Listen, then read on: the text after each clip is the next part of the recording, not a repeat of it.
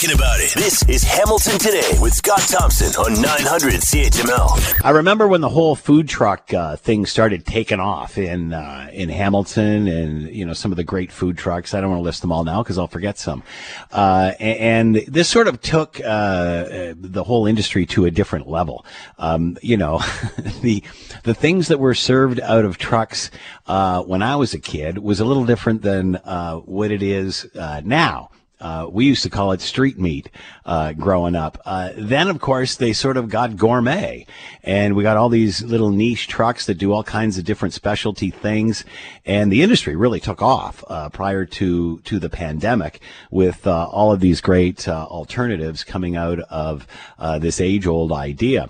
One of those was a was the Green Machine food truck, which was looking to do something very healthy and sort of with the smoothie angle of it all. And that's how they all started. And obviously now going through a global pandemic have had to switch around and uh, heading into winter seasons. How do we keep going? Where does this, where does it go from here? Let's bring in Mike uh, Sarasiotis, uh, owner of the Green Machine food truck and with us now. Mike, thanks for the time. I hope you're well. Hey, thanks for having me back on, Scott. I appreciate it. So tell us how this all started for you way back when. Uh, with starting the food truck? Yeah. Yeah. So um, I uh, I had worked in uh, the restaurant industry for for quite a while, and um, I also uh, worked uh, at a, uh, a booster juice uh, location for for a few years, and uh, I became really familiar with that that uh, health food industry. And uh, I used to like uh, go to local festivals quite a bit with my friends and family growing up, and uh, I just kind of realized that the the food trucks as they were starting to become more popular, uh, as you mentioned, with uh, with how they just kind of started to take off with different um, types of food and different cuisines, and and uh, started becoming um, you know better quality.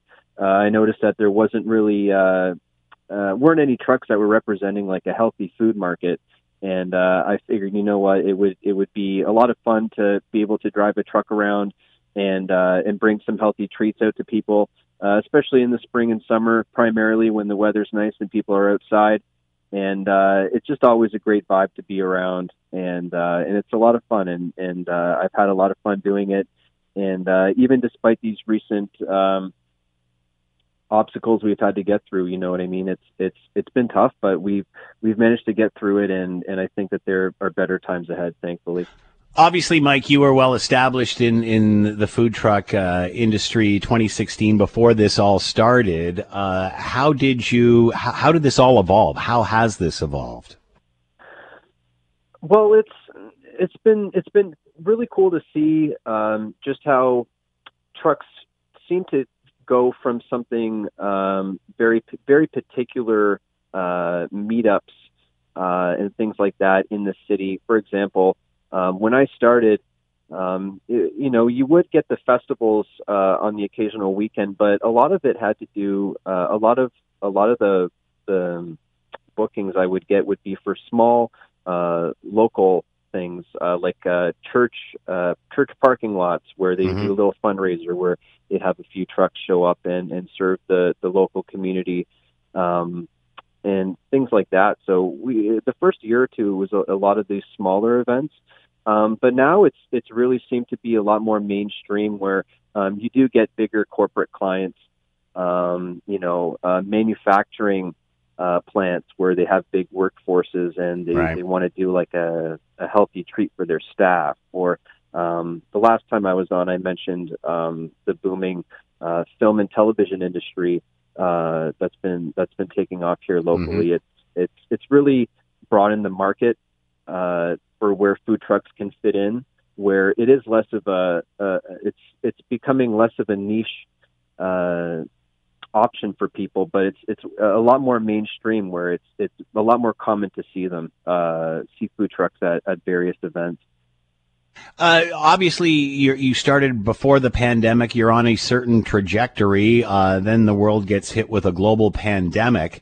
Uh, how has this changed your business? How has this um, it, it, almost seems like it, it, with this sort of niche business, it's almost perfect for coming out of a post pandemic.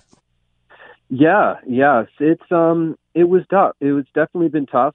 Um, you know, the restaurant industry as a whole has definitely been been feeling Yeah. the brunt of this um, of the pandemic and the um, the restrictions and and and uh, you know hurdles that we've had to kind of get over. Um, so when the pandemic hit, uh, as I mentioned, you know, we food trucks are a great fit for outdoor festivals, um, concerts, um, uh, and especially for a different, especially for an outdoor, a different type of catering that way.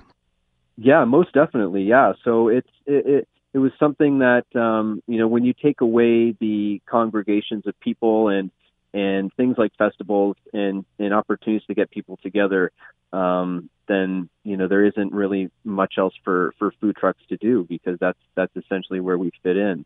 Um, so you know some trucks uh, if they have a brick and mortar location they would do pickups.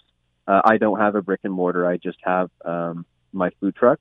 Um, so yeah, I had to shut it down for a little while um, and just kind of reassess uh, and figure things out. But um, yeah, this past summer uh, it was actually it was actually pretty good. Um, we uh, we've set up our own uh, spot at uh, Bayfront Park in Hamilton, um, where we would be by there every Saturday, Sunday.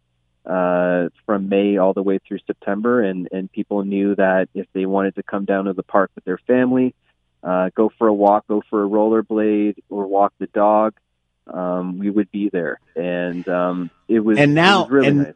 And now, as you're moving into the winter months, uh, soup's replacing the smoothie. Yeah, so we we tried to do a little experiment uh, last year with the pandemic, where we uh, I had been wanting to to figure out a way to to uh, kind of uh, flip menus once the cooler weather came about, and uh, we did some some homemade soups and chili uh, for home delivery, and people really took a liking to it, and uh, people were coming back for repeat orders, and we thought, you know what, let's let's continue that this year and uh, let's see if we can we can keep it going and, and get it out to more people. And and so far so good. Um, we're about a month and a half into the soup soup and chilies, and uh, yeah, the the shop has been busy, and uh, yeah, we're doing we're doing deliveries twice a week, and uh, every week we're getting a little bit more out there. So so it's a good sign. It's it's been a nice way to to kind of shift the business uh, in a different direction. greenmachinefoodtruck.com to find out more, and you can check out their uh, Instagram page. Mike Sarasiotis with us, owner of Green Machine Food Truck, moving uh, moving from smoothies in the summer to soups in the winter. Mike, good luck with all this moving forward. Thanks for the time. Be well. Thank you for having me, Scott. I appreciate it. Thanks for listening to the Hamilton Today podcast. You can listen to the show live weekday afternoons from 3 to 6 on 900 CHML and online at 900CHML.com.